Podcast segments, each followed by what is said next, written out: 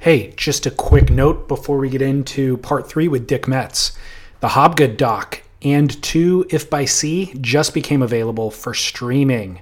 This is something that I began tracking with Scott Bass almost six years ago, I think. Um, so we've talked about it over the years, and then I interviewed the filmmaker Justin Purser back in July. That's episode number 278 of Surf Splendor, and that actually has a bonus uh, Q&A at the end of it with Damien and CJ Hobgood that we recorded live at the Florida Surf Film Festival.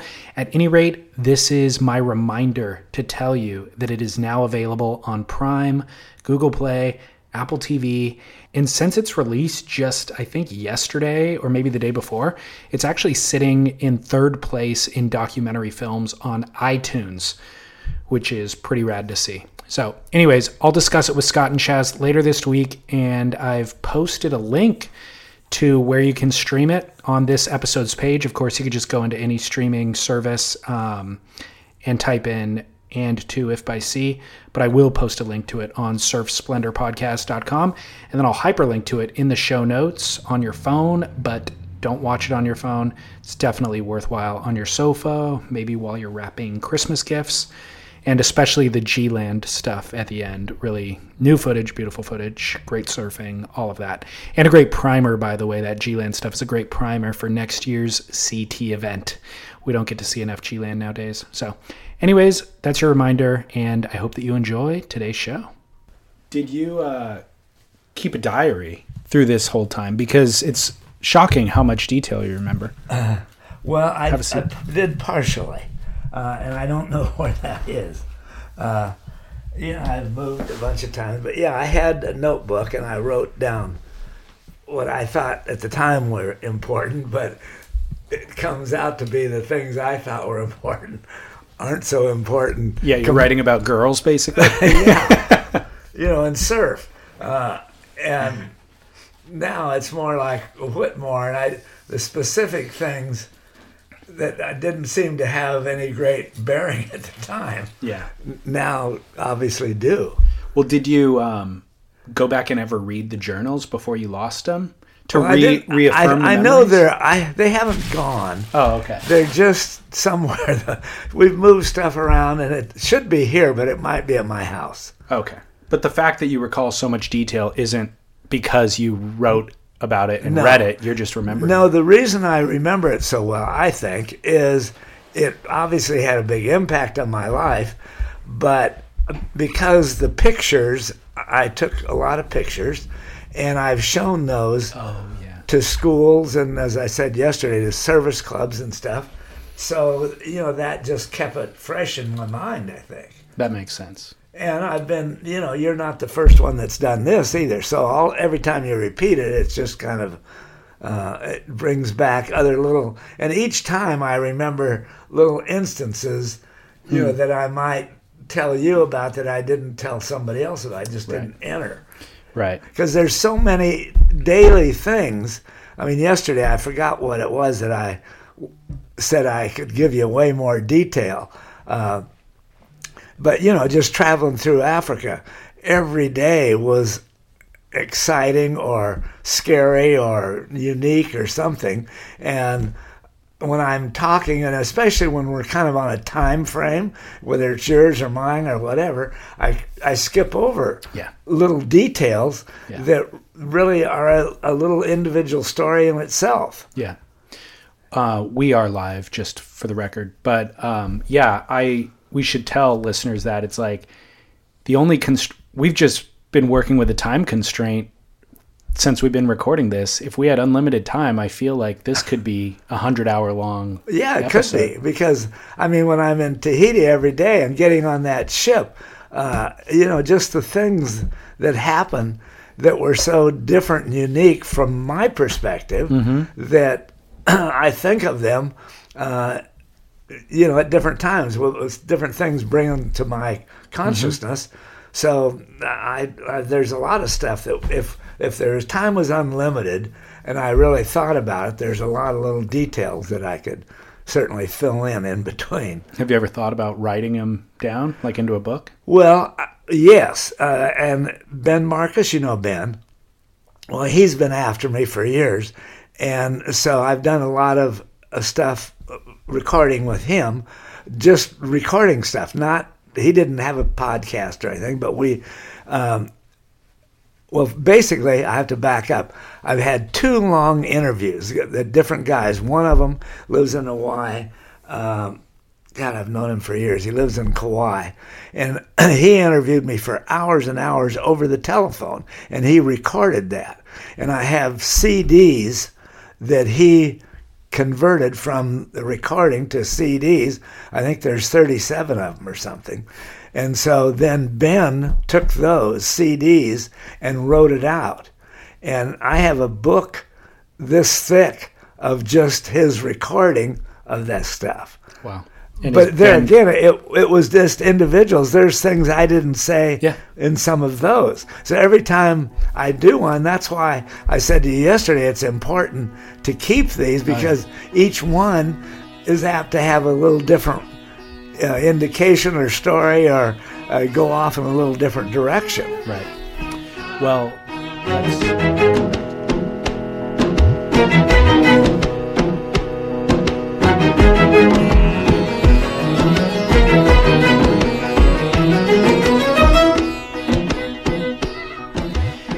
That is, of course, our main man of the end of the year, of the month of December, uh, Dick Metz. I've actually been really fortunate, I think, these last couple of years to end with really impactful interviews. Brisick two years ago, uh, Derek Hynd, and actually Derek Hynd, and then opening the year with Maurice Cole this past year. And the timing is just kind of happenstance. Um, and this year is really no different. I recorded these episodes with Dick Metz a few months ago, but um, there was enough, I had enough other stuff in the can to where it just happened that these Dick Metz episodes would be in December. And the feedback that I've been getting about Dick Metz has been absolutely overwhelming. So I apologize if I haven't responded to your specific email yet. I will. Um, I've been super busy with holiday deadlines, work, family, and all that stuff, but I'll have time to catch up just before the end of the year. So I will get back to you. And I'm also planning to compile your emails and direct messages into a document that I will give to Dick. I think that he'll appreciate that you enjoy him and that you value his stories. So um, know that, and it'd be great if I can get a way for him to get back to you guys. So we'll see how that goes. But um, I'm really happy to report that I'm going to be recording a fourth installment with Dick later this week which I'll publish the week of New Year's. I'm going to be taking Christmas week off. Next week I'll take off, then publish it the following week. And today's story, it or today's episode, it ends um, with Dick's, you know, at the end of Dick's three-year trip around the world, when Dick was 32. But obviously, a lot has transpired in the subsequent 60 years. And some of the greatest value of that trip really only became apparent in hindsight. So Dick will illuminate that. Obviously, the Endless Summer was inspired by his trip, so kind of hear how that all played out for Dick. And then a lot of people have also been asking about his diet, his exercise, how he has stayed so sharp at the age of 90. So I'm going to ask him about that. I'll ask if he's done much drugs or alcohol, so whether or not that affected his mental acuity or whether he still does those things, I, I don't know, but I'll get to the bottom of that stuff. We've scheduled two hours to record, and I'm sure we'll use every single second, if not going over that. So um, you can look forward to that. Today's episode includes more nudity, more being chased by thousand pound animals in the wild. Uh, the Olympics, and of course, way more than I could even possibly begin to tell you about. And then I'm also going to give you one last holiday reminder to support our sponsor, Slow Slowtide, slowtide.co. Our promo code is the word podcast. That'll give you 10% off. They are known for making towels, but they do kind of more than that at this point.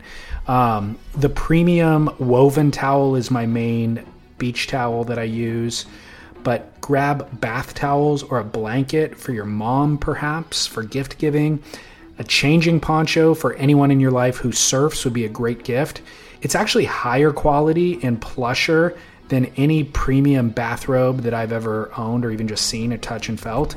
And it's half the price of a premium bathrobe. I mean, less than half the price of a premium bathrobe. So the changing ponchos are it thick, plush, heavy, super warm, hooded. And then consider one of their uh, Shaper Series travel towels as an add on for yourself if you are buying gifts for people.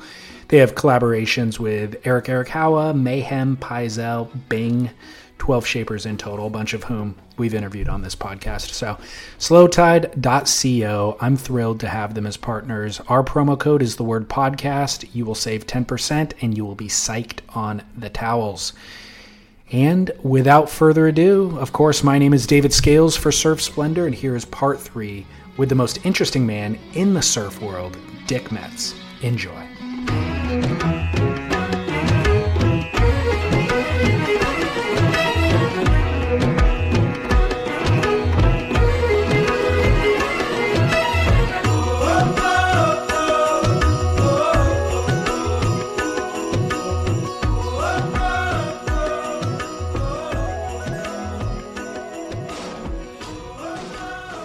Well, let's go back to Durban.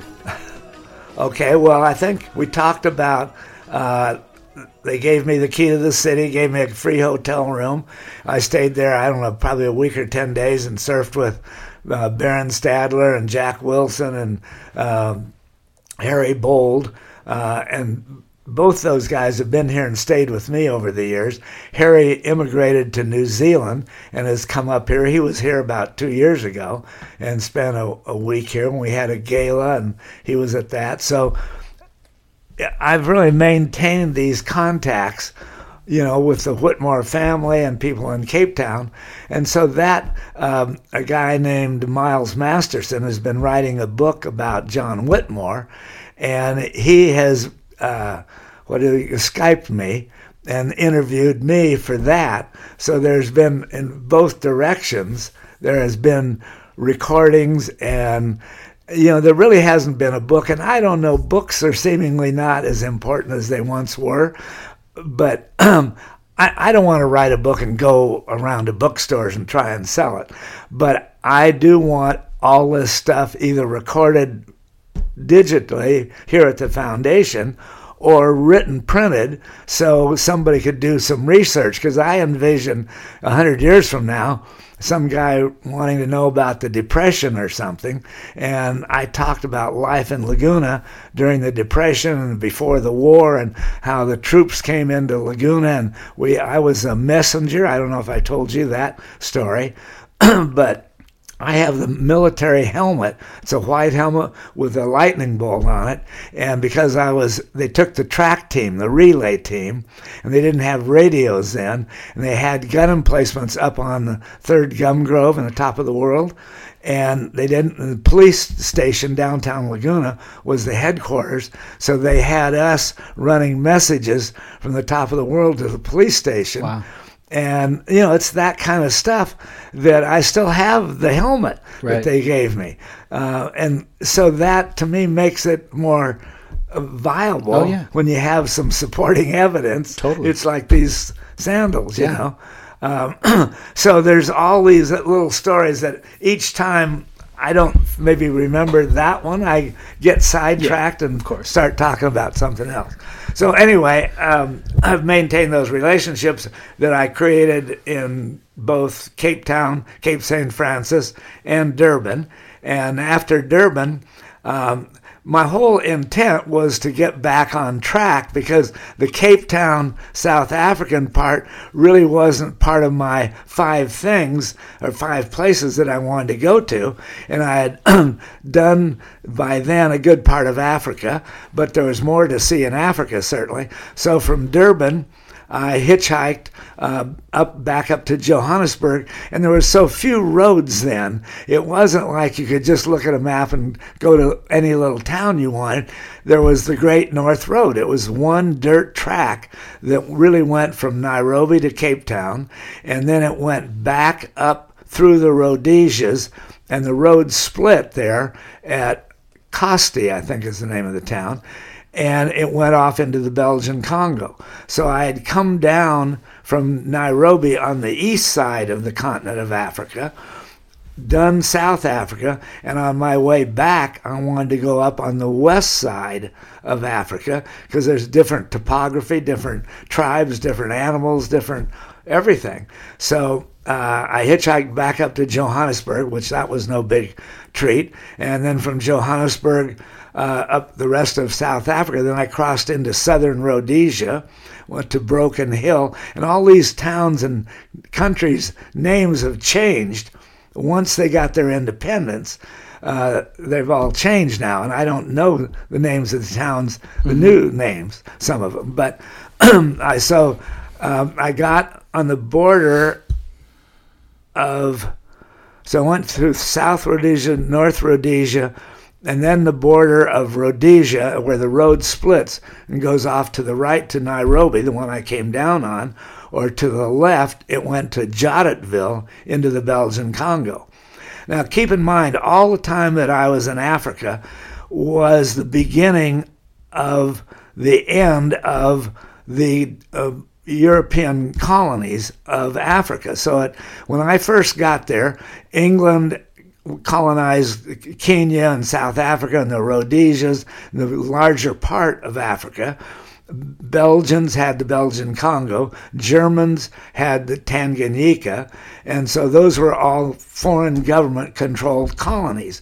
But when I first got in Nairobi and uh, from from India and Mombasa, that's when the Mau Mau uprising took place in Kenya, and the Kikuyu tribe were fighting for independence from Britain. And so Britain brought in troops. They all fought it for a while, but the the Africans were killing the farmers. They could go out in the ranches and the farms of Kenya highlands where they grew coffee and other products and hired a lot of Africans, but they killed the farmers because they weren't protected and they just would come in a farmhouse at night with pangas and uh, cut off their head and their arms and legs and murder the kids and their wife. And so then the British troops came in, and it became a war of attrition between the Kikuyu tribe and the English forces. And so that started to spread. So when I was first there with the Mau Mau's, uh, I didn't have a problem. And there again, I I think I described, but I need to do that in greater detail, I think, that because the way I looked, whether they were British, German, or Belgian, or French colonists, they all dressed and looked pretty much the same. There was a traditional look that the politicians or the military people had, and it was all white. It was hot, obviously. So you had white shorts, white stockings up to your knees, uh, white buck shoes, a, a kind of a military short sleeve white shirt, whether military or diplomatic, that was kind of similar. Um, and so that was a white man to the blacks. They had that specific uniform. Now, admittedly, on the farms, they didn't wear that, but they were used to seeing, and that's who their targets were, were the British or the Belgian or the French uh, politicians and the mayors and the government people that ran all these um, cities and countries. And then they took certain blacks that they would take to their home country, England or France, gave them an education, and then they would come back and be a railroad uh, engineer or some higher up status that they had learned in a school come back to their home country. And so those blacks were uh, were targeted as well because they were seemingly helping the white dictatorship of the country, whatever it was. So I was in torn, raggedy shorts, and I had these tire shoes were the same shoes that they wore, made out of old tires. And so when they would see me, and because I was dark skinned to some degree, not white white, but not black either, but I got you know, in the sun all that time. I had a funny hat on, not like they wore. I had no white clothes on, uh, and I had these shoes, and they clapped not like we do with two open hands. One was open and the other is doubled up as a fist. And they clap like this and they get a little rhythm to it. And they would see me in a black group or where I'm by myself standing out on a road or wherever I might be in a little village. and they would look at me and then they'd get this clappy routine little rhythm going and then they would look at their shoes and my shoes and point at them, and they'd go clap again, like that's okay. Like a sign of approval. Approval thing. They appreciated that I was in clothes like they were, so they they in their mind, it appeared to me that they thought I was more one of them than I was one of the white guys. Sure. That I was somewhere in the middle, but I didn't seem to be a threat. Yep. And so they didn't uh, ever really bother me. I was bothered more in cities by white kids in Johannesburg and some of the English speaking colonies where there'd be a, a like in New York, a uh, you know, a, a, little group of bad guys yeah. that would hassle me because I, I had a beard and they didn't have beards in those days and had these, what they perceived as funny clothes and a rucksack and an American flag on. And they didn't know American flag from anything else, I sure. don't think. So they would hassle me. And I got in a couple of fights just because of who I was. Mm-hmm. But I never got in a fight with a black guy. Mm-hmm. So it was just strange the way it was.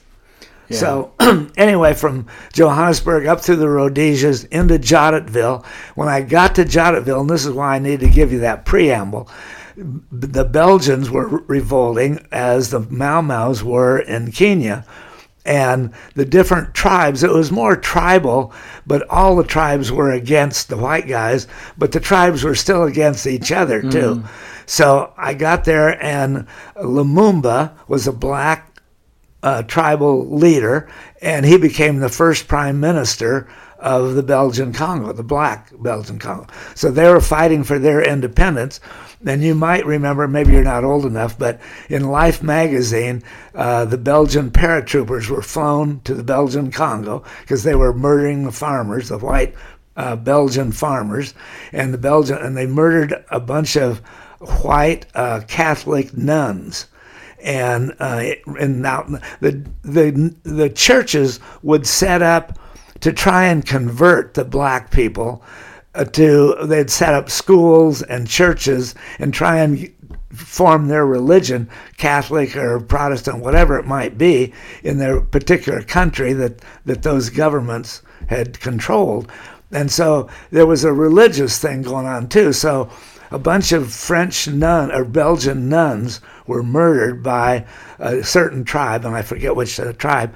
And Lumumba was in Jodhetville when I was on a truck, a cotton truck, got into town, and I went to the hotel because there was rioting going on, and a little hotel probably had 20 rooms in it, but there was some Belgians there, and they had commandeered buses, and where the blacks were t- taking these school buses, driving up and down the street, throwing Molotov cocktails at the hotels and the other uh, Belgian establishments, trying to get them on fire. And Lumumba came in a Oldsmobile convertible in a suit and tie with a leopard skin over the suit. So on the top of his head was a leopard's head, and the skin was draped over his suit and he was giving a speech and i went with some belgian. The hotel was a second story building which was like a big building in the middle of the jungle in those days. We went up on the roof and he was giving a speech and he had a bottle of gilbey's gin a quart bottle in his left hand and it was you know moving his right hand around and giving this wild speech. And they later uh, murdered him. I didn't see the actual murder, but they murdered him in that car later that day, and I was on the roof, and that the Belgian paratroopers then were brought into town and tried to simmer it down. And I have pictures of them throwing Molotov cocktails and trying to get. We were under the tables in the hotel as they were throwing uh, Molotov cocktails to and all the buildings were wood uh, to catch them on fire. So I was in the middle of this rioting in different countries, different levels, different cities. It was different levels than it was out in the country. So you'd you know, there'd be rioting in one town, and I'd get a ride to another town, and it would be more peaceful. So you just didn't know. You um, seem to have a good understanding of the political conflicts that were happening. How did you know when you were on the ground? Were you reading newspapers? no, there were out? no newspapers, and all the only information you got was people that picked you up because they were usually Belgians or people of that country, not always. So trucks that I got a lot of rides in were and there would be again where a black guy had maybe gone to school, maybe not in England, but he'd gone to some little school, missionary school, and learned to drive a truck. And and he had a higher social status than the than the regular African that was just living off his wits and the food in the in the jungle. And he would have enough English to be able to communicate. A little bit. And so several times I would be on the road and you didn't stick your thumb out. You're just standing there. I mean, they would stop when anybody was there. And the truck driver would stop and he would have maybe two or three blacks in the seat, on the front seat in the cab. And then on top of cotton or whatever it was they were carrying, papayas and fruit that they were taking to market, there'd be maybe 10 Africans up on top of the, the, uh, the stuff they were carrying. And usually um, the black driver would get out and he would kick the guys in the cab out and literally kick them and beat on them and uh, not beat them up, but just hit them a couple of times and make them get out. And he would invite me to come in the cab of the truck. And I wouldn't always do it. And so a lot of times I'd say, no, no, no. You know, they were here first. You know, our sense of right and wrong and equal uh, ways we, you know, we're just more uh, organized in a line. When a line forms, you go to the back of the line. You don't try and cut in the front of the line. Those are just things that we've learned in our culture. You know that as a kid. So I would say, no, I'm the last one on the truck. I'll get up on top. Well, I have pictures of me up on the truck, uh, top of a truck, a cotton truck, holding a chicken uh, with a bunch of other Africans with that hat on, mm-hmm. uh, and I didn't get in the cab. Sometimes the driver would insist. He'd beat the guy and say, "No, no, no, you got to come in the cab." Mm-hmm. Okay, I don't want to cause a scene, so I'd get in the cab. So there was a social structure among the tribal blacks as much as there was between the blacks and the whites. Mm-hmm. But as far as knowing what was going on, you know, there's no radios, there is no newspapers. And when you're out there getting a ride, I mean, I'm waiting, I waited. Uh, 14 days, I think, was the longest. Oh I waited for a car to come by. That's not, insane. You know, not just sitting there and you don't wait on the road. You might be in a little hut. It's going to rain. Uh, you get out of the rain and you can hear a car coming and half an hour before it gets there. The monkeys start chirping and the parrots or birds are flying around and you can casually walk out in the road and the cars are going so slow and yeah. you know they're going to stop. So it wasn't like you're standing in the road with your thumb out. And you were carrying your American Express cashier's checks these ent- this entire time? I had uh, in ten and twenty dollar uh, denominations, Amazing. and I would cash ten dollars at a time. So I never had more than ten local currencies okay. in my pocket. So I didn't ever. So when I pulled out my pocket, you know, I had a couple of shillings or francs or whatever it was. I didn't have much money, and I didn't want them to think I had yeah, much, course. obviously. And so when I'd cross into another country, usually at the borders, you could sell your South African rands to the Rhodesian guys, and they don't give you a good rate. But I didn't have a use for them once I left the country. So, you know, I'd sell money all the way along and convert it into the next country's money. Gotcha. Interesting. Okay, so, so that you were headed towards Rome, right? Well, I wanted to go into the Belgian Congo because I wanted to see the pygmies, and pygmies were only in the Congo. Denser jungle. In Kenya and Tanzania and the Rhodesias, it's more uh, Serengeti plains like. So great grassy plains, like the Midwest of our country, where you see pictures, you don't so many anymore, it's all corn and stuff, but Yeah. where it would just be grass and occasional acacia trees. But in the Belgian Congo, it's Tarzan deep, dark jungle. Trees that are 100 feet tall. You can't see the sky. It's so dense. And that's where vines are hanging down, and there's a lot of underneath growth. And that's where the gorillas are. Different animal habitat in different countries because of the climate, the elevation, and so forth. So the Ituri forest um, or the Turi Mountains are the big high mountains more or less on the border of the Belgian Congo and Uganda.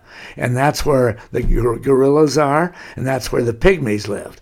And I, you know, I wanted to see cultures, I wanted to see tribal differences. I'd seen Watusis and Kikuyus and Zulus, and they all have their own customs, their own dress, their own attitudes, their own weapons. And you can tell by looking at them, different tribes, the kind of spears they're carrying or whatever it is. The Maasai were the greatest tribe of the ones that I admired the most. And to become uh, a, a tribal, a Maasai warrior, or um, they call them um, Moran, a Maasai Moran. You have to kill a lion with your broadsword and your spear, and um, and you uh, Maasai all have scars where they've killed a lion and the lion has clawed them and bit them, and uh, and then they circumcise the guys. This is how tough they are. They when the kid reaches puberty, more or less, they'll and they don't have years. They don't say they're five or six years old. They have age groups. And so, let's say one to five, you're a certain thing, and then you're from five to eight, you're something else. And you grow up in these age groups, and so when you become when you reach puberty, more or less, they take the boys and they'll sit them in a cold river where it kind of paralyzes you to some degree, and they circumcise you with a sharp rock. Uh, and you know, if you cry, you're not being a, a real Maasai. And so, and they even circumcise, well, they say circumcise, but they circumcise the women as well, and their clitoris. They take out their feeling. So the, the whole procedure and thought is because they're warring all the time and you're stealing women from other tribes. And if your woman gets stolen by another tribe, you don't want them to have any sexual feelings. So they have this whole system and culture that they go through to protect their women and their men and to see if they're warriors. And as they grow older and get to 20 or 25 in that age group is where they can become a Moran, which is the fiercest warrior. And Jomo Kenyatta, I'm bouncing around a little bit, uh, but when I was in Kenya, Jomo Kenyatta was the chief of the Kikuyu tribe, which is the biggest tribe in Kenya. And they were fighting the Maasai, which is the smallest tribe, but they're fiercer. They're better trained. They're just meaner. And they don't look like regular blacks. They're taller. They're, they don't have the broad nose and the bigger lips. They're more Arabic looking. They're black, but they have a whole different facial features to them. And Jomo Kenyatta publicly admitted when I was in Nairobi that one Maasai warrior was equal to 10 of his fiercest. Wow. And they would go on raiding parties and kill the Kikuyus who were fighting the, the English.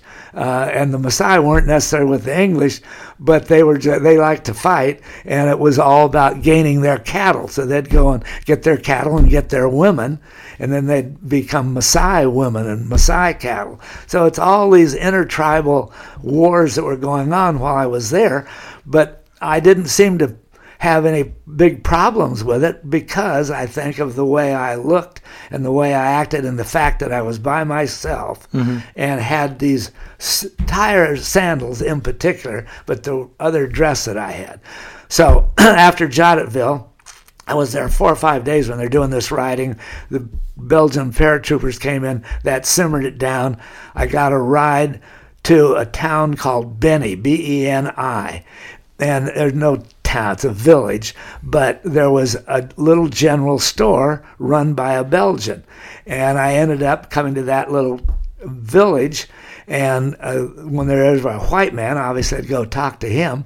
And he was speaking Belgian and French and Flemish, which I couldn't speak either, but he knew enough English that we could communicate. And it was just a general store. We could have some, buy some little of you know, European food and clothes, and they buy yardage. So the women then would take the yardage and do capes and like a periu with it, that kind of thing. And so I talked to him, and all of a sudden the car drives up. It was a, I say a car, it was a four wheel drive um, English, uh, what was it called? Um, anyway, it was like a Jeep. And it had a white hunter driving and a white guy in the back. And they came in the store, and the black, uh, the, the driver and the white guy were speaking English. So I started talking to him. And I said, gee, are you from America? Because he had an American accent. And he said, yeah. I said, where are you from? He said, well, you wouldn't know. It's a little town between Los Angeles and San Diego. And I said, Well, I'm from a little town between Los Angeles and San Diego. What town is it? He said, Laguna Beach. And I couldn't believe it. Here I'm in the jungle of the Belgian Congo. And I said, Well, I've lived there all my life. I'm born there. What's your name? And he said, Mr. Smith. And I said, you don't own that big house by Emerald Bay sticking on the point. He said, Yeah, that's my house. And we always called that the haunted house because he didn't live there all the time. It was a great big house hung out over the cliff right by Emerald Bay, and it was all vacant lots around there then and we used to go around there and, and try and get in because it had uh, some of the when he'd go away it put shutters on it. And we always thought it was haunted. And uh, as a kid i knew exactly his house and i started talking to him. I said well my mom's a school teacher. My dad owns the broiler in downtown laguna. He said oh yeah i eat at the broiler every now and then. I know your dad's restaurant. So we had this nice chat and it was later in the evening and they had two rooms upstairs this uh, little general store. And so the driver, the white hunter guy, he was an Englishman. Um, and he was had a they all carry guns because you never know when an elephant's going to go rogue or something so and he had been hired to drive mr smith wherever he wanted to go and see some of black africa and he happened to be at beni the same time i was so i'm talking to him they rent the room and go up and i'm sleeping uh, on my with my blanket out on a wooden sidewalk in front the front door of this store. Had a little overhang because it rained a lot there. It was in the dense jungle. So i just curled up there and i thought guy tomorrow morning when they get up their car was parked right there. You know i'll get a ride with him into kampala or, or uganda wherever they were going because they were heading in my direction so in the morning, I'm up and I'm sitting there in the cover, and it was kind of sprinkling, not raining too hard. And they came down, and they didn't come out in front. They went to the car, started. I heard it start, drove around, and they're in you know low gear, going real slow. It's all muddy and dirt, and and they're coming around, and I'm standing under this kind of roof, and the road was right in front, and the driver is at the wheel, and the guy, the Mr. Smith, is in the back seat and the driver looked at me, saw me, and I waved, and thinking with all my experience they're going to stop and and let me in. And the driver stopped and rolled down the window, and I stuck my head in. And Mr. Smith in the back tapped him on the shoulder and said, Go on, don't stop. Mm. I couldn't believe it. Here's a guy from my hometown I had spoken to. Even though I looked raggedy, he knew who I was. It wasn't like I was some uh, unexplained hippie out in the middle of the jungle that he didn't know. He knew my dad to some degree, knew my dad's restaurant. And they drove away. I couldn't believe it. I'd been picked up by every black guy in the continent, and here's a guy from my hometown wouldn't give me a ride. I picked up a rock and threw it at the back of the car, hit the window, it didn't go through because it's shatterproof glass, it broke the window, and it had spider web glass yeah. all over it, and they drove away. And I thought, that son of a bitch, I couldn't believe it. And I was just so frustrated. So anyway, I went in the store and talked to the Belgian guy, and I said I want to go up the Ituri forest and see the pygmies. And he said, "Well, there's a another Belgian friend of mine that'll be here any minute. He goes up there once a week, and this is the day he goes up there, and he speaks Pygmy. He'll take you up there. But he said, You want to take something with me. And they had in the store bubble gum. So I bought a bunch of bubble gum. And I don't know if you ever chew. When we were kids, we always had Fleer's double bubble, and it's wrapped up in paper, and you unwrap it, and then there's a little funny paper, a little uh, Comic. comic thing on it, and you unwrap that, and it's a hard, round kind of piece of gum. And you have to break it down before you can blow bubbles with it. So I knew what it was, and I started chewing on it. And, and this guy, the Belgian, comes along, picks me up. I ride with him only about maybe 45 minutes till we go going up in the mountains. And then along the road we started seeing pygmies. And i got out a couple times and he took the driver the belgian guy took pictures of me with two or three pygmies. And you know i'm five ten or so and they come just to my chest. And I'm there with three pygmy girls with my arms around them, and the top of their head is right about here. They're like four feet tall. And so we went on up to the, their village, and the Belgian could speak some English, and he said we got out and walking around. There's just little leafy huts, and these trees are huge, and there's vines, and guys are swinging around in the vines, and all the girls are there, uh, women, uh, and I noticed that their breasts, their boobs, were all flat, and they took bark from those big trees and pounded into like tapa cloth. So it was kind of like a cloth. And their custom again their culture was so different. And they would t- take this cloth around the top of their breast tight and then they would keep pulling it down not on a daily basis but gradually pull it down. And they thought a sign of beauty was having their boobs real flat and the longer and the flatter they were, the prettier they thought that was. And this Belgian explained this to me. And there's two or three, you know, 17, 18 year old girls with little firm boobs sticking straight out. And I'm thinking, those are looking really good. Why would they want to Yeah.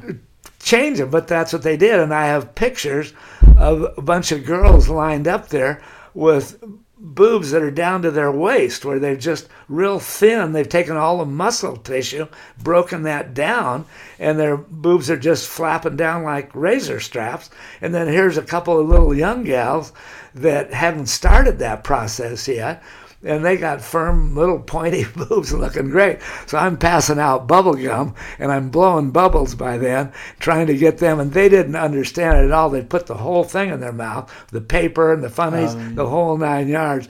And pretty soon they're playing with it and they got gum all stretched over their face. But you know, you got to get it soft and pliable before you can blow bubbles. I'm blowing great big bubbles and they'd pop and everything.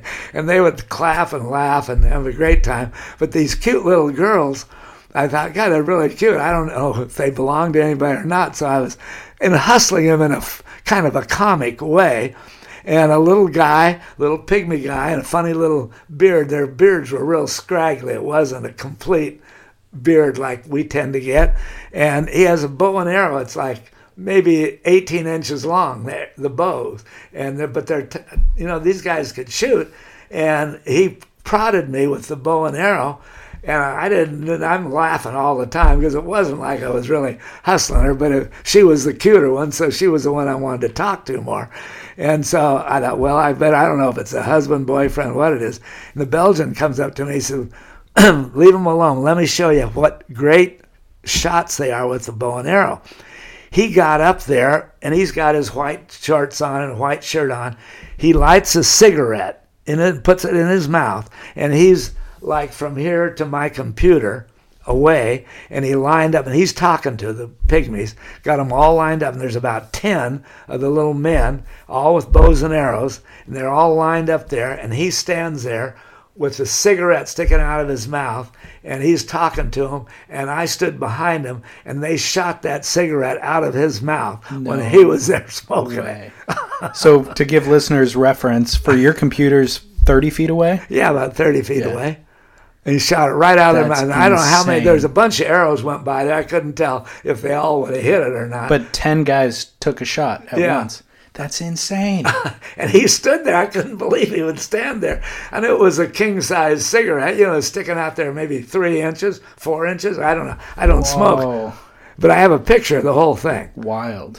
so it was a crazy day I spent with the pygmies in the Ituri forest. I mean, that's worth all of the effort it was to get out to there. get there. Yeah. Yeah. it just made my day because it just was one more time where I, you witnessed how this continent is so big and so varied and different politics and different attitudes and different lifestyles and different clothes. The pygmies just had leaves around them. They were pretty naked except for uh, just a little string of, of leaves around their waist. I mean, the guys and the girls, you could, they were really naked as far as when they're walking around. And it was just a great experience, but it just showed me how varied it, the whole world is and how different it is and how completely different it was from the way I grew up in Laguna oh, Beach. Oh my gosh. Yeah. so he took me back to Beni, and I hitchhiked. I got a ride, I think, another cotton truck uh, to Uganda, uh, Entebbe, the capital of Uganda. And I always would go to where white people were to sometimes, well, not in Uganda, but I'd go to a bank or try a hotel and find out what was going on in the world. And in some of the bigger cities, there'd be an American Express, and I would get mail there uh, because that's where my mom and some friends would write me to American Express. And I would always tell them, okay, I'm leaving Cape Town. The next American Express is in Johannesburg. Then from then on, I'm not sure, but I know there's one in Nairobi and there's one in Cairo. And, you know, so I would get mail and I would mail stuff there as well. And I would send the film back to my mom. So she, I didn't want to carry this film. It was a load anyway. And I was afraid it would be hot and get, uh, you know, get rotten film or something in the heat and the, the humidity. So I'd mail that home from stuff. So anyway, I, I always go to those kind of places. So in, in Entebbe, there's a hotel and I see this truck or Jeep type vehicle with a broken back window that I threw the rock at. And I couldn't wait to go in there and and approach Mr. Smith. And so I went into the bar in the lobby of the hotel. I didn't see him there. I went in the bar, and the White Hunter was having a beer at the bar. And Mr. Smith wasn't there. And he said, I went right to him. And he said, I just put Mr. Smith on a plane. There was an airport in Entebbe, and he flew out of here a couple of hours ago, and I'm through with him. And I said, he told me, he said, I couldn't believe that he wouldn't pick you up. And I was thunderstruck when he asked me to drive on. And uh, but I spotted the car anyway, and so uh, That's funny. then I wrote a letter. Well, all along I'd written letters. Uh, the Huntington Beach, because I'd had the liquor store in Huntington Beach, and knew I was going, and Laguna Beach knew I was going. So I would occasionally write letters to the newspapers. So I wrote the Laguna Beach newspaper where I had delivered papers, the South Coast News, and uh, told them about Mr. Smith in hopes that they would write an article about it. And when I got home, this is of course another year later, excuse me, I went to the newspaper. I said, Did you ever write an article? He said, Oh God, he's so powerful and he's so wealthy that we couldn't write an article and use his name uh, because he would have come down so hard on us and they wouldn't write the letter. And it really bummed me out. I couldn't funny. believe it.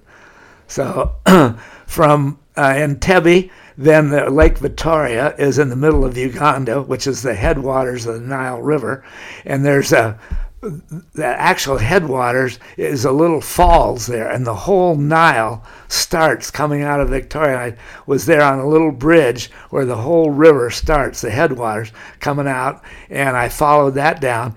And so I was heading now to Cairo, uh, and I didn't know how I was going to get there, but I knew the Nile went there. And so I went down the farther from where the falls were, and there were guys in boats, and I said I want to go to uh, Juba, was the name of the town in Car- uh, in uh, um, yeah, it's Sudan. So Juba is on the border of Uganda and uh, the Sudan, and I knew that that's where the river went through, and that's where I needed to go. So I rode in about a 16, 18 foot dory, and the guy was rowing, and we're out in the middle of the Nile, which was not very big there. It's not a big, wide river, it's just draining out of Victoria, Lake Victoria. And I went for about, I don't know, maybe 10 miles down the river, and this guy on the boat, and the crocodiles along the edge of the river in sand. And I got a bunch of pictures of those. As we came down in the boat, we were out in the middle of the river, and they were all sunning in the sand, and they just attacked out in the river and they came right beside the boat and their tails would hit the side of, of the it's a dory it's you know as big as this a little bigger than this table and i'm holding on the gunnels and keeping up I mean, when their tail would hit the boat, it's really rocking. They're causing waves in there. And both the guy rowing, we're holding onto the gunnels, trying to keep it balanced so it wouldn't go up, go they, over. Were they trying to knock well, the boat I don't over? know. I don't know. They, but they were. Like, I wonder if they've done it before. Well, I didn't know, but I, we, he said grab onto the gunnels, and he didn't say that, but he did it, and I knew what he Yeah. was doing Yeah, yeah. because I scared the hell out of oh, me, yeah. and I could see the crocodiles were longer than the boat was. I mean, Wow. They I don't know how big the boat was, but it, it was 14, 15, 16 feet, and these the tail was one end, the head was at the other end. Wow. And I mean, they are huge and hitting that boat, uh, rocking it. God, it scared me. Mean, that That's was horrifying. that was the scariest of any of my animal encounters. I was chased by buffalo. I don't know if I told you that story. Um, I had lions uh, around me and stuff, but The chased by the rhino was the story. the rhino that told Yeah. that story. So it was a scary time, but that was the scariest. In the water, in a boat, Yeah. thinking you're going to get tipped over. Insane. And there was like two or three of them in the water. Terrible.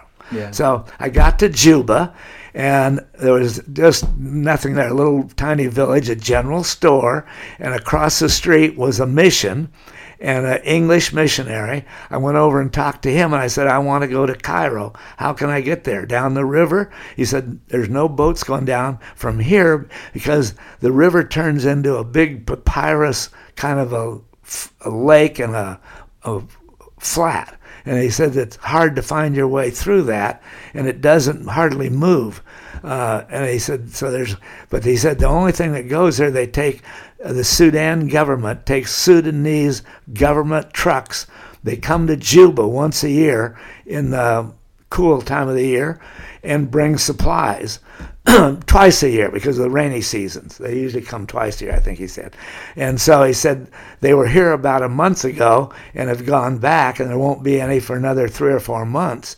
But he said one truck had broken down and they're working on repairing it. He might be able to get a ride if they ever get it fixed to go across the Sahara and the Nubian desert.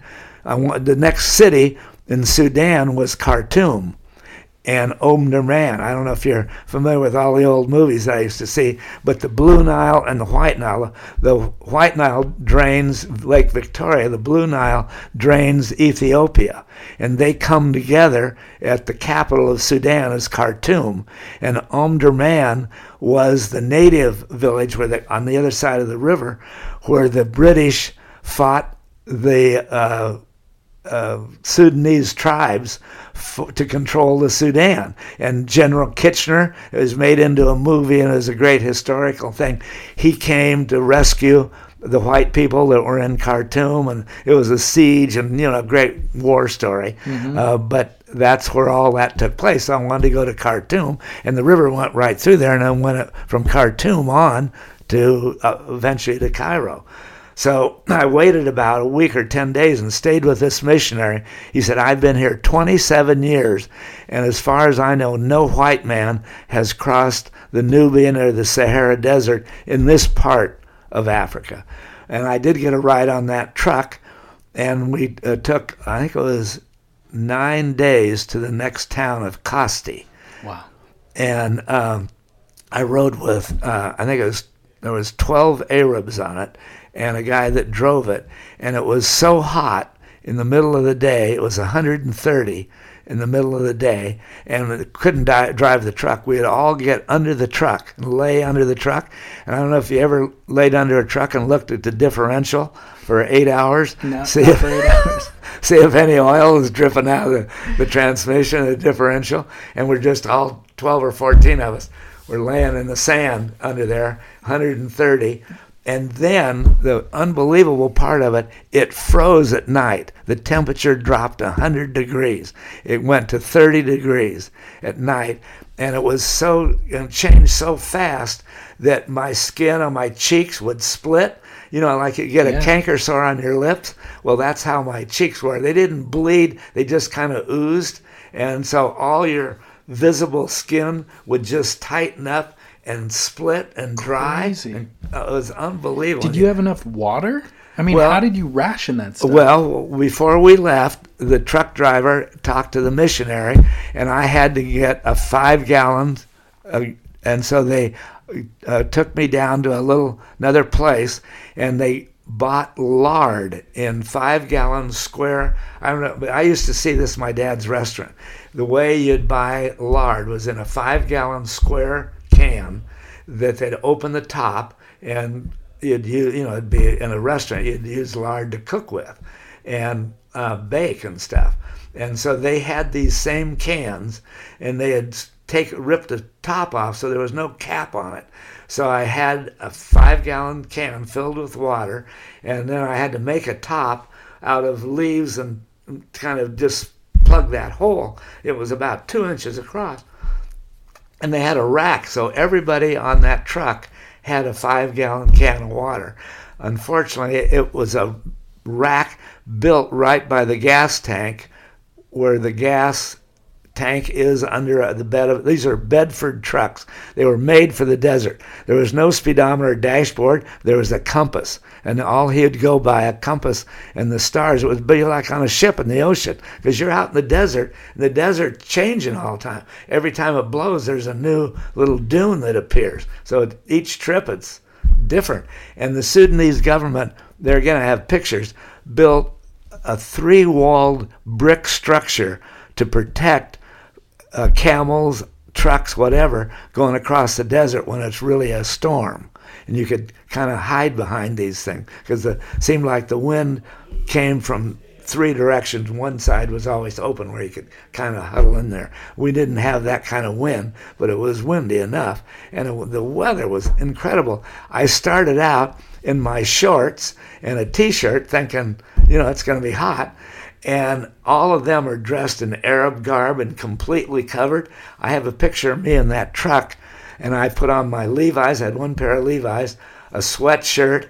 I put on. I had a a to- uh, I stole a towel from the YMCA in Nairobi, and I made a turban out of that instead of this hat. And I just put on as much clothes as you could because that protected you from the heat. And so it was an incredible trip across there to Kosti. And once we got to Kosti, then I got, could get on a barge that was going down the Nile River. And it was kind of a cakewalk then sitting on the barge. Everything feels like a cakewalk at that point. And uh, we went uh, down the river. I can't remember how many days, but they were building the Aswan Dam. and it was on on the border of of uh, the Sudan and, and Egypt, and that dam is what buried the great artifacts of Egypt.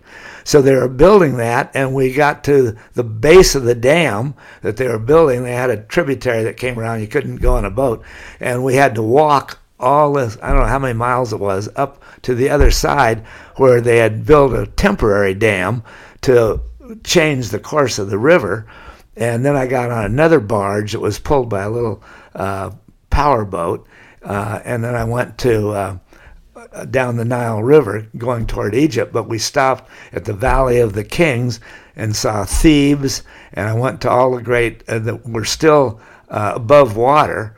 But uh, King Tut's tomb, I was in that, and all the great uh, colossuses of that they built along the so all along the Nile it was really fertile because they had the water and then about you know a half a mile inland it was fertile and then from then on it was desert so you had this water stretch, and the river's pretty wide there, and then a green stretch on both sides, and then sand stretch as far as you can see from that. Right. So from there, I got to Egypt eventually. Uh, spent a few days there. I didn't, you know, the cities didn't appeal to me, but I always wanted to see the pyramids, of course, and the Sphinx, and all the historic stuff. And I'd go to the museums, the art galleries. Then I hitchhiked to Alexandria, which is on the coast of Mediterranean, and a seaport. And with my letters, I got on a Can't get a word in edgewise, but I'm going to push pause, interrupt Dick for just a minute uh, before he heads out of Africa and into Europe, where he will tell us about running with the Bulls in Pamplona, going to the Olympics, all that great stuff. So we'll be back in just a minute. Thanks.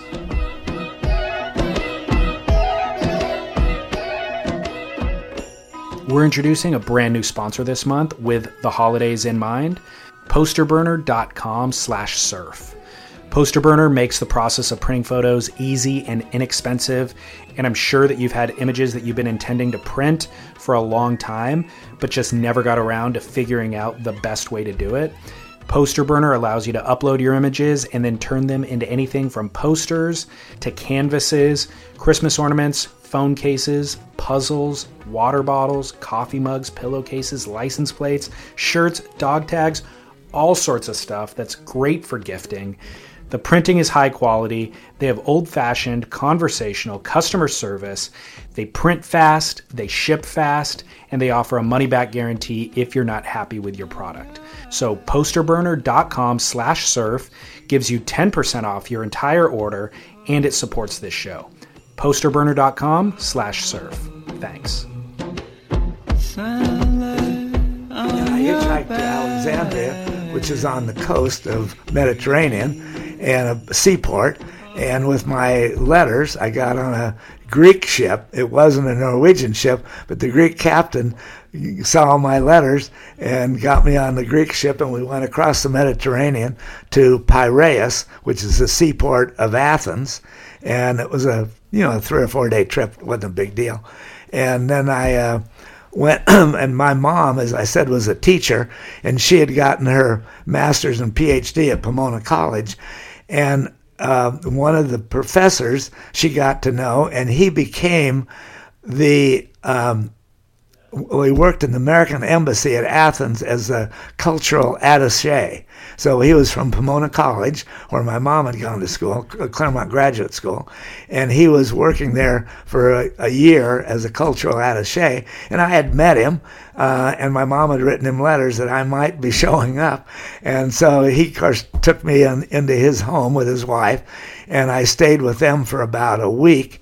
And then I got a job, and I'm going all around Athens, the Parthenon, and seeing all the stuff. And they were really helpful in showing me the stuff. And then I got a job tending bar at a bar in all these major cities, especially in Europe, have a big open square, and all the main stores and hotels are around that square. And in that square was the Las Vegas Club and uh, I went in there for a beer, and they one of them spoke English, and I told him I was a bartender. Oh, we'd love to have you tend bar here, because show us how to make American drinks. so for every afternoon, I'd tend bar for like a couple, three hours, but they let me stay upstairs, which was the hooker house. So in the third story, they had all these hookers up there, and uh, then they had extra rooms they were renting to the guys that would get the girls. So they gave me a room, and I tended bar the Las Vegas Club for about a week, but not all not all day long, just for several hours, and showed them how to make drinks. And then my mom's friend, because he was in the American Embassy, could get me tickets to the Olympic Games in Rome. So he got me a whole bunch of tickets through the American Embassy. And so when I left Athens, I hitchhiked all across Greece. I wanted to go to Turkey and Istanbul. And that's a fabulous city. Of all the cities, you know, you can go to London and Paris and Munich and Frankfurt, and all of them are, they all have unique things about them. But Turkey and Istanbul, in my mind, was the my most favorite city. Mm. I mean, it was so unique. I mean, it's, uh, you know, uh, the it's right on between Asia and Europe. So it has the Asian culture. It's on the Bosphorus from the Black Sea coming into the Mediterranean. They control that waterway, the Turks do. And so there's Muslim cultures and Catholic and Protestant. And, and they've got uh, St. Sophia there, the only mosque in the world that has six minarets. Most of them only have four. So that's a real historic place so I went. I wanted to really go to Istanbul, and I spent two weeks there, and it rained quite a bit. And I'd go to the American Library that they have in most of those big cities, and I could read all about the Crusades and the English uh, and the other Europeans coming to fight in Israel and what became the Crusades, all the religious wars. And, and I could walk right outside of the library, and here would be a big fort that was built by the Crusaders on their way to and from. And here's you read about it and you walk across the street and here the thing is, you yeah. know. It was really an intense history lesson sure. to read this stuff and then walk and be in the ruins of, of all that from stuff. a thousand years ago. Or, yeah. yeah. And it was just amazing. So I went to the Bosphorus and uh, the Blue Mosque is another great thing. And this is another thing that I learned cultures. So I'm staying at the YMCA for like two bucks a night and there's all these Muslim kids that are in there, why too and staying there. And they have a shower like we did at Laguna High School. I don't know how it is anymore, but we just used to have a, a room about half as big as this library, you know, about eight foot square with shower heads. And you'd take a shower with all your guys after football practice, and everybody's naked taking a shower. That's just the way it was. I wasn't. Uh, it, it wasn't different for me to go in this shower and I'm in there with four or five Arab guys, and they were all, I was 31 or 2 at the time, and they were more like 18, 19, 20 in that age group. And they all start looking at me and giving me the stink eye. And and what I didn't know at the time, I'm circumcised and they weren't. Mm. And they thought I was Jewish because I had been circumcised. And so they all started circling around and saying stuff in other languages I couldn't understand, and I'm speaking English. And I always tried to keep a big smile on my face so it wasn't threatening. And certainly there was five or six of them, so I wasn't threatening them. And so uh, I, I walked out of the shower and dried off, and I went into the other room where there was a guy with towels and, you know, like an office of the YMCA, and he spoke some English. I said, Why are these guys all pissed off at me and like they were going to beat me up or something. And he said, Well, are you circumcised? And I said, Yeah. And he said, Well, they think you're Jewish and they don't know that you're an American. And that doesn't mean anything in America. Mm-hmm. So all these little things were great experiences because I was so naive growing up in our lifetime and culture and the way it was at, in Laguna was so different. Every time you had a different sense and you learned so much just from being there. I mean, you, you can you can read these things in a book, but it doesn't sink in no. like it does when you're standing there in the middle of a shower and you're all wet and there's five guys ready to punch you out. So, While you're naked. so anyway, but I loved Istanbul, and that's the one city I'd go back to in a minute. Mm. And I've gone back to certainly Paris and London are fun to go back to, but but once you've been to all those museums and everything, at least for me, I'm not a art enthusiast, especially you want to see it once and is enough. But Istanbul, I would walk from the Y, and that was another part of the culture. So the uh, yeah, I'd walk to go to the American Express every day because I was expecting mail and I would mail stuff out of there. So my little routine would be to go to the American Express. They spoke English. What should I see? Well, you want to go to the palace on the Bosphorus and you got to do all these things. And so I did all those things.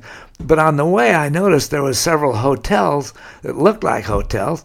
And so I went in one and it was a lobby and there was all these girls half naked drinking tea and it was really, and but they were all big and fat, and it's so different from, and there again, like in the Congo or, uh, you know, pygmies or different tribes have these what they think is beautiful and what we consider beautiful. So it was really a whorehouse, and they, but it wasn't downstairs in the lobby. You go in for tea uh, and they drink this green tea. And so the guys would come in on their way to work. And so instead of stopping off at, at a McDonald's and getting a, a bacon and ham sandwich and a cup of coffee, they'd go into a whorehouse and have tea, and they had called them crumpets, but some yeah. kind of pastries. And they'd sit around and talk to all the hookers. They're kind of dressed. They'd have a negligee, negligee on, uh, but they're also, to me, so ugly and homely. Mm-hmm. They're all real fat. But the Turkish guys seem to really like heavy set, fat women, and because of their background and their whatever, they're real hairy. The women almost have to shave, mm. you know, and they got hair under their arms and hair on their legs, and and they almost look like a guy. Yeah. You know, they don't have hair on their boobs or anything, but but their face, they have little mustaches and stuff, and they don't shave like our women might. And so there again, a whole different process. So I, they, they had a big sofa, and these girls would laugh at me because I'd come in and I'd laugh at them, and I'd sit on this sofa surrounded by two or three of these gals that outweighed me by a hundred pounds, and they were in negligees, and I'd have tea with them, and I'd pat them on the leg, and we'd laugh, and they'd pat me on the back and mm-hmm. say, "Come on, let's go upstairs." And oh no, you scare me. but it was just again the the way life is in so many different countries. It's so amazing to oh, me. Yeah. so after I saw everything in Istanbul, I had learned that they had just, and I'd read about this so long before the war, the Orient Express was the most famous train in the world. Went from London to Istanbul. And, and it had all kinds of mysteries on it, and uh, you know there's been movies made about it and everything. So I wanted to ride the Orient Express, but I they won't stop. It went through Bulgaria and Romania, and they were still communist countries, and they wouldn't let the train stop. Uh, and I didn't have a visa, so I couldn't get out anyway. So I had a visa to Yugoslavia, which was on the other side, and I couldn't hitchhike through those countries because they were communist uh, and they weren't letting anybody in. And the train, American Express, had told me this was they'd done one coming down from London, and this was the first train going from Istanbul back to London, and I could ride it from Istanbul to uh, uh, Belgrade, Yugoslavia, through Romania and Bulgaria, and it would be on the first train going the other way. So I bought a ticket, and it wasn't very much. I don't know, it was maybe 20 bucks or something to go from Istanbul to Belgrade, and I got off there and then hitchhiked from Yugoslavia into Europe uh, to you know to Italy first. Uh, Trieste is the border going into Italy, and went to Rome. The Olympics weren't on yet, so I went over to France and Spain and hitchhiked all around Europe, and then a f- dear friend of mine from Laguna, Dennis Jacobson, I always called him Jake, I started kindergarten with and he had stayed in touch. Well, he knew I was going, and so he had flown to England to see his relatives uh, that summer. It was in July. And um, he wrote me and said, I'm in England. I could meet you in Europe uh, if you want. So I had planned to buy a Volkswagen. I went to Wolfsburg to the factory, the Volkswagen factory. I bought a brand new Volkswagen for $860 and took it right off the line. And so he flew to uh, Copenhagen, and I drove the Volkswagen to Copenhagen and met him there. And for the next month, he and I just drove all around through Germany and Munich and Sweden and Norway and Denmark and just drove all around Europe, seeing the sights with him in the car. And then he had to go, he was a school teacher in Corona del Mar, so he had to go back to work. And I left him at the airport, I think in France or Paris or somewhere. And then I put the Volkswagen in garage in Spain because I was by myself. I was better off hitchhiking. Oh. Uh, when you're with somebody, it's a lot harder to get a ride. And so we had the car, and I thought, well, I might as well use it when we're together. Then we could put all our gear in it. We could even sleep in it occasionally if I had to. And we'd stay at youth hostels. So I saw Europe kind of in a way that way. And then as soon as he left, I went back to hitchhiking and living in hostels and camping out. And went to the places that I hadn't gone before. So I spent about a year in Europe. I mean, I got to know it pretty well and went all through Austria and skied and, you know, all the resorts there and the great ski towns, you know, uh, Zurich, well, Zurich, I went to uh, Lauterbrunnen and Wengen and, uh, you know, all the great Austrian ski resorts and skied there. And, and uh, I went to the Olympic Games, of course. And the Olympics, I think, were later that year and um, I, the coach, uh, Bud Winter was his name. Bud Winter was the San Jose track coach, and he was the one that gave me a track scholarship. So I met him. He got me in the village, and so I saw a lot of the games from an athlete standpoint, being inside the games. And then I had a bunch of tickets. And one of the tickets I had gotten in Athens from my mom's friend was uh, a ringside at the uh, light heavyweight boxing championship, and it happened to be Cassius Clay winning the gold medal in Rome uh, as he was Cassius Clay before he became Muhammad Ali, and he won the gold medal and won the light heavyweight division. And I was at ringside, saw that fight. Crazy. So that was really great. I met uh, the sprinters, and I was a hurdler.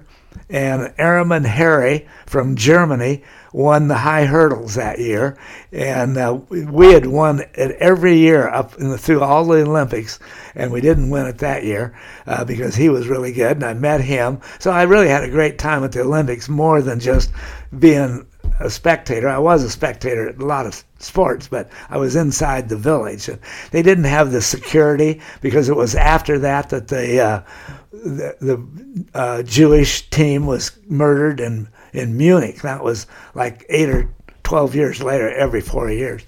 So anyway, I saw that, and then my last of my five targets was to go to Pamplona, Spain. Right. And that's always on Bastille Day, which is the 10th or 12th of July. So during all this, I guess it was before I did that, before I picked up Jake. Uh, in Copenhagen with the car. So I went there first, and that was before the Olympics, too. I had that little out of sequence there. So when I got to Italy and France, and I went to uh, Pamplona, Spain, and ran with the bulls every day. The first day, I mean, everybody stays up all night and drinks, and you can buy a glass of wine in any of the bars in Pamplona at that time for about three American cents. Wow. and so for a dollar, you could buy the whole bar around. So you could, and there's always a couple of Americans there showing off, and they'd buy the bar around, and you'd get it more in a like a a shot glass, a mm-hmm. little. It was bigger than a shot glass. It would be like a highball glass with about an inch of wine in it for two or three cents. So everybody stays up all night and drinking red wine and getting pretty drunk. And then they go out in the street and there's a parade, and the the bulls run at seven in the morning. And what happens? The street is packed with everybody. They're all hung over, and most of them have little red kerchiefs around their neck, and they're going to use that as a, a like a what do you call it when you're a with cape, a bull cape like with a, bull, yeah. and so the cannon goes off, and but they don't let the bulls out. The cannon goes off, and everybody thinks they let the bulls out, so everybody starts running, and it's a madhouse. They're trying to get out of the way. The bulls don't go for another 15 minutes. They fire the second cannon, and that's when the bull goes. And so I was right at the gate where the bulls were because I was cocky and a sprinter and thought I could beat the, the bulls running about a half a mile, it seemed to me, from the bullpen to the uh, bull ring. And so they've got all the cross streets, they've got them fenced off. So there's fences at the cross streets, and then there's doorways into houses and, and buildings along the way, but those doors are all locked. And guys, so when the bulls start running, when they let them out, um, you can't, as a human, and it's on cobblestones and it's up a hill, you can't beat the bulls that way. I, I tried, and halfway up, I'm out of gas, and I couldn't run any farther. And the bulls are taking, you know, they're right behind you. It's funny that you thought you could. Uh, well, I just was, uh, you know, I thought, God, I've run track. I'm a sprinter. I'm yeah, they, faster than they most got people. four legs and a thousand pounds of muscle. and they're coming on. And so I just had to jump at one of these cross streets, Right. went over the fence, and they went by. And the whole, and I learned that first day, the game is to get in the bull ring. And uh, with the bulls, they keep the door closed, so people are buying tickets to go in the bull ring, but the the doors are closed until the bulls are right there. Then they open them, the bulls go in. And so if you're running right beside the bulls, and there are not very many people that run with the bulls, there's guys in the streets, they take off, but running right with the bull, there's 10 or 8 guys. So what I found out is in order to get in the bull ring, you have to start halfway up the road.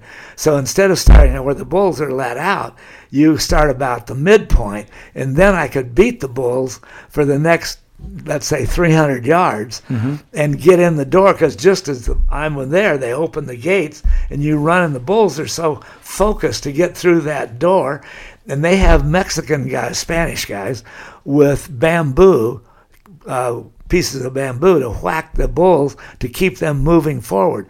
And the kids, they're really university kids. They're frater- like fraternity kids. They're trying to get one bull separated from the whole herd and get him coming back down the street. So the other bulls go in. Then they have to keep the gate in open longer, and then they'll cape with the one bull with their red kerchief.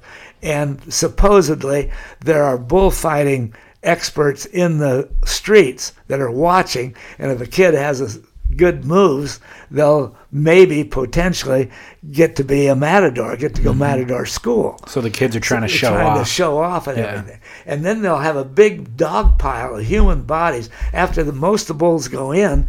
To, and if they've separated one bull to keep him from going in, they'll put a big dog pile of kids right at the doorway. The gates are still open, but the bull then is hesitant to go over this human. And every year they drive them over, and they're, that's how everybody gets broken legs and arms, because the bulls climb over.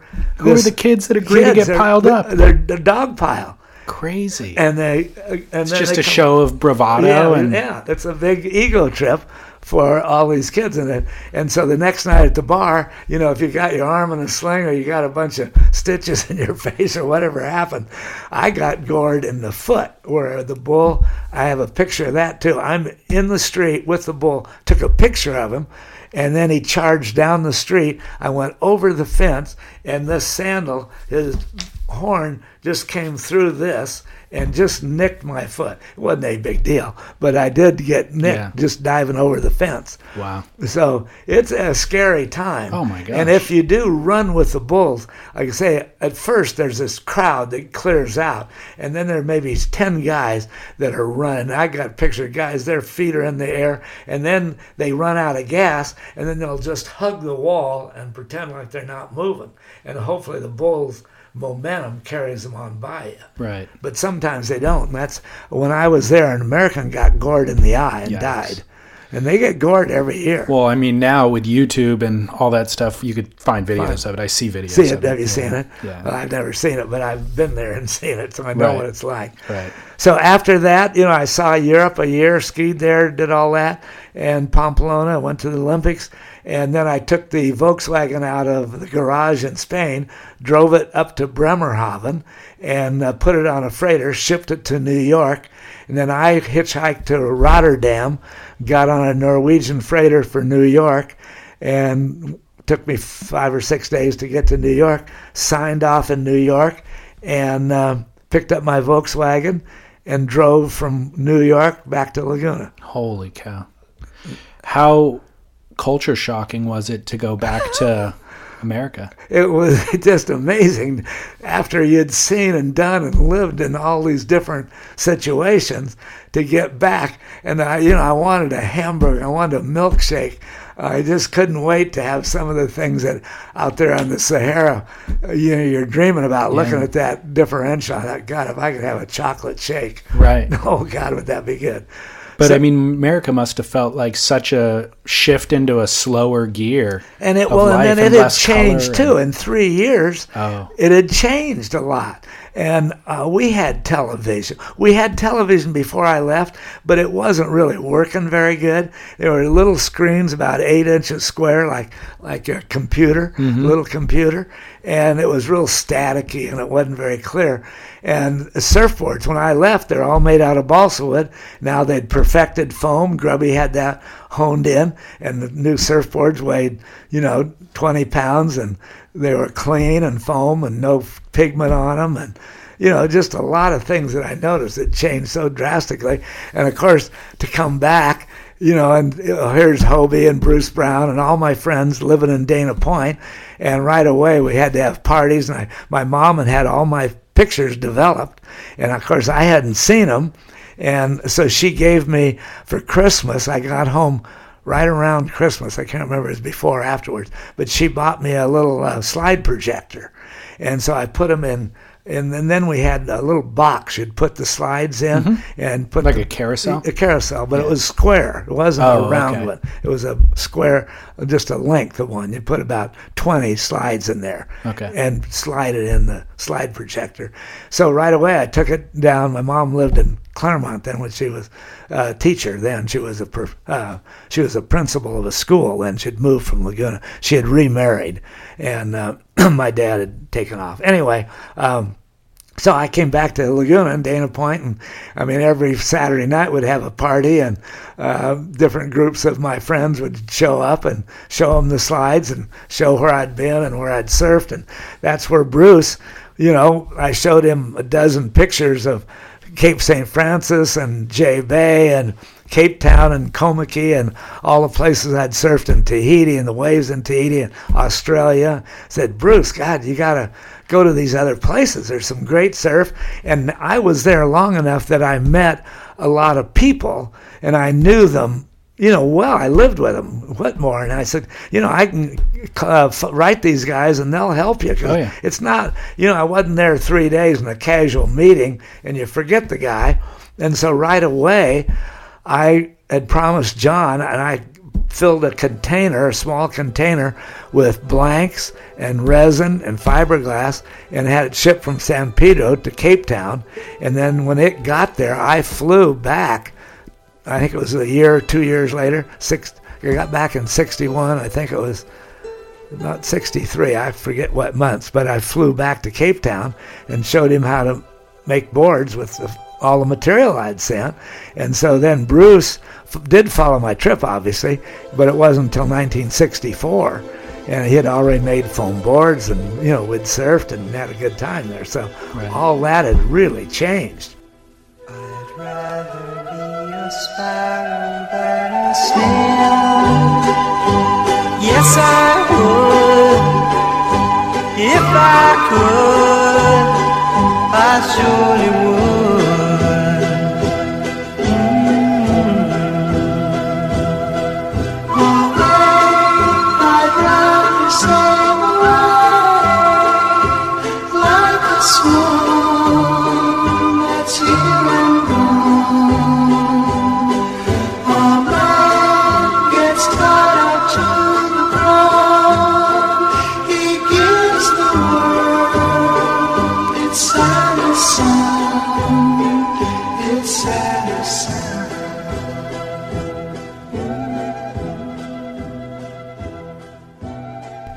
Let's not forget that Dick Metz and I know one another because he co founded the Surfing Heritage and Culture Center in San Clemente.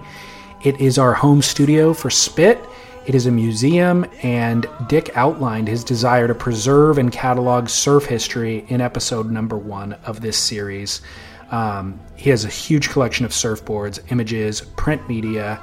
It's a tremendous nonprofit foundation, and if you're interested at all in checking out more of their work, shacc.org is their website. That's S H A C C. It stands for Surfing Heritage and Culture Center.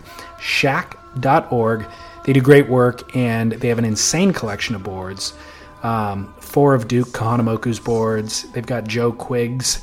They've got everything from that era all the way up to Slater's world title boards, Andy Irons boards, Shane Dorian's paddle in guns for Peahi, um, and then everything in between. So crazy collection.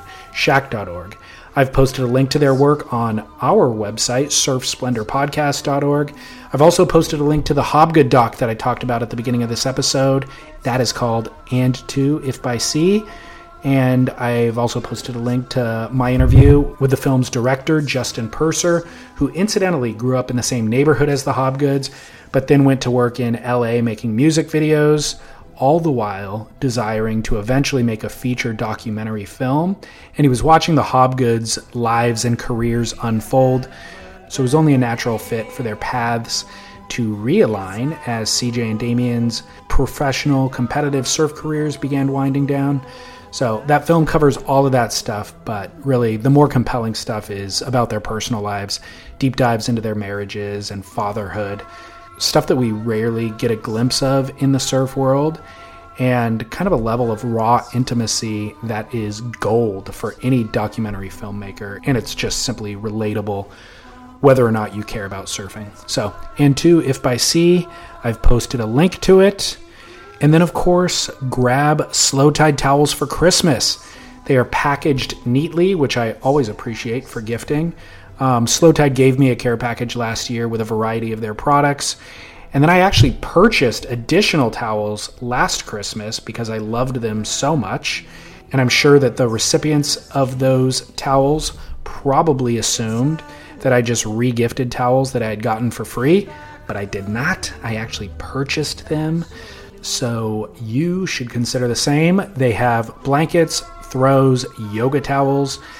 I just pulled up their website to look at something and to post the link on our website, but their round shaped towels are super cool and they're actually on sale right now, 20 bucks off. So if you're quick, you should grab those. And then, of course, you get another 10% off with our promo code podcast on slowtide.co. So enjoy that. Pipe has been on hold for a week. It's been excruciating checking that every morning and then sometimes hourly while they go on hold. But it's supposed to run tomorrow, so fingers crossed for that. Scott Bass hasn't replied to my last two text messages about whether or not we are recording tomorrow, and it's already 5:20 p.m. the night before, so hopefully he will get back to me soon. And then Chas and I are scheduled for Friday for an episode of The Grit. We'll all be off next week to enjoy Christmas, but I'll be back the following week with part four of Dick Metz. Until then, this is David Scales for Surf Splendor, reminding you to enjoy pipe, have a happy holidays. Hopefully, you have some time off to get into the water, share some waves, and shred on.